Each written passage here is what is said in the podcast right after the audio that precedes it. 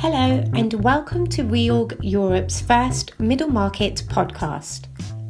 It's Wednesday, September 8th. I'm Jayashree Kalia, mid market managing editor in Reorg's London office.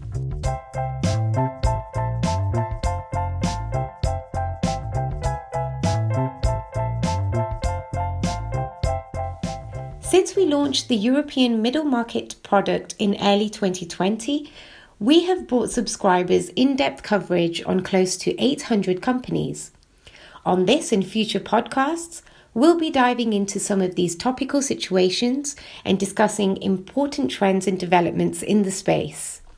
Today, I am speaking to reporter Lara Gibson about the busy pipeline of deals and what type of deals direct lenders are finding attractive at present. Lara, how busy is the September pipeline for direct lenders? September is historically a busy month, as the market heats up again after the summer, and this year is no different. There is a high volume of deals coming to market, which direct lenders are tracking, and we are expecting to see lots of deal activity in the next few months, with most deals being leveraged buyouts backed by direct lenders. The deal flow this year has been exceptionally strong, despite the impact of the COVID 19 pandemic. According to GCA Altium, 95 unitranche transactions closed during the second quarter of 2021, compared to 43 in the second quarter of 2020, and this trend looks set to continue for the rest of this year. What sectors are seeing more deals and why? There are more deals in sectors that performed strongly throughout the COVID 19 crisis, such as healthcare, technology, and education and there is a slow trickle of deals in sectors such as travel and retail, which haven't performed so well in the past 18 months, but are starting to recover. One sector I took a closer look at was the gaming industry. This sector has traditionally been tricky for direct lenders, as the majority of gaming companies are young startups that don't have the proven recurring revenue and secure market position direct lenders look for. As a result, the sector has previously been dominated by venture capital funds who are able to take on more risk. The online gaming industry has performed robustly throughout the crisis, with as many as 82% of global consumers playing video games during the height of the lockdowns last year, according to market research group Nielsen. So, direct lenders and private equity starting to look more closely at gaming companies. Recent deals in the sector that direct lenders have been following include EMK Capital's acquisition of Outright Games, which had a marketed EBITDA north of 10 million and was expected to reach a valuation of 150 million. There is also the upcoming sale of Catalyst, which is currently owned by North Edge. In terms of leverage, one advisor I spoke to said leverage levels for game developers with demonstrated recurring revenue can be as high as levels seen for strong healthcare software, and cloud assets. What other sectors are direct lenders willing to offer higher leverage for?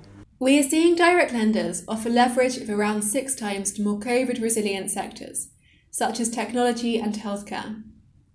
The September pipeline is largely filled by these types of companies, which naturally attract higher leverage levels. There is stiff competition for the better assets, and with so much dry powder in the direct lending market, lenders offer really high leverage levels to win deals. For example, we are seeing some dental chain companies come to market, including Dental Partners, which is expected to attract leverage of up to seven times, as it has the ability to grow quickly through a buy and build strategy.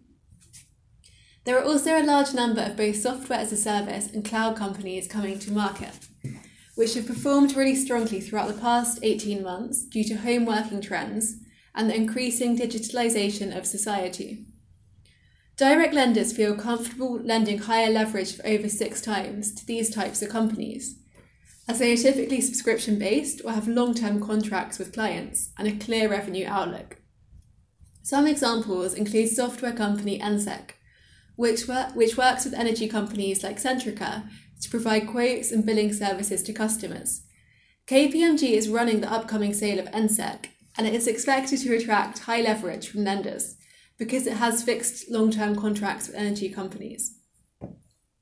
Education is becoming an increasingly popular area for direct lenders, And this year, we have seen a debt fund offer leverage of around six times to support Marlin Equity Partners' acquisition of Learning Pool. We've also witnessed a number of competitive education deals in France, including Skill with Permira and LGT ultimately providing a unitranche of around 5.5 times to back Andera Partners' acquisition of the group. The upcoming pipeline in education includes UK groups ICS Learn and National Education Group, and Netherlands based Kids Connect. For sectors with slower growth and less visible revenue streams, like retail, for example, direct lenders tend to offer lower leverage. The majority of lenders I speak to would feel uncomfortable lending more than 4 to 4.5 times to a purely consumer discretionary company. But there are some exceptions, and because there is no so much competition between lenders, even what some might consider to be weaker assets could attract a relatively highly leveraged loan from a lender who is struggling to break into the market. So, are direct lenders and private equity warming to the idea of lending or investing in the retail space again, given it has been a high risk sector? When I spoke to market participants about retail, I received a very mixed response. Some direct lenders and private equity investors are enthusiastic about the retail sector and believe now is a good time to invest, as retailers bouncing back from a tough COVID 19 impacted period. And right now, assets can be bought for re- relatively low prices, while others find retail far too risky and refuse to invest in the space. In the past few months, we have seen a few homeware retailers come to market, and these homeware assets received positive attention from both direct lenders and private equity. For example, Lender Pemberton backed Apiary's acquisition of Sharps Bedrooms, and the Club of Dutch Banks provided a debt financing package at leverage levels between four to five times to support Ardian's acquisition of Dutch home furnishing retailer Deli Home. Direct lenders felt more comfortable with the homeware retail groups as they've performed robustly during COVID, as a significant number of individuals decided to redecorate in the lockdown periods. It seems like there is appetite for retail groups, which performed well during the pandemic, especially home improvement retailers. But direct lenders and private equity seem more hesitant to invest in clothing, jewellery, and shoe retailers, which rely heavily on passing trade and were more severely impacted by the COVID 19 crisis. Are there other sectors that direct lenders and private equity remain wary of? There are some sectors which are struggling to recover, in particular sectors exposed to international travel and companies which rely on heavy footfall from commuters. There are a few corporate travel and international travel mid market companies like ICG owned ATPI Travel and Bridgepoint owned Cruise.co, which advises and monitoring. Speaking to advisors, it seems we are yet to see the true financial impact of COVID 19 across the industry the casual dining and retail sectors, for example, have been hit particularly hard by the crisis. We are currently monitoring Spanish retailer Pepe Jeans and Dutch retail group We Fashion. Both companies will face additional pressures towards the end of this year or the beginning of next year. Many companies are still using government support schemes such as rent deferrals and furlough, which ends on September 31st in the UK. Previously secured covenant waivers and extensions will also eventually fall due, and companies need to assess if and how these will be met. Thank you, Lara, and thank you for listening.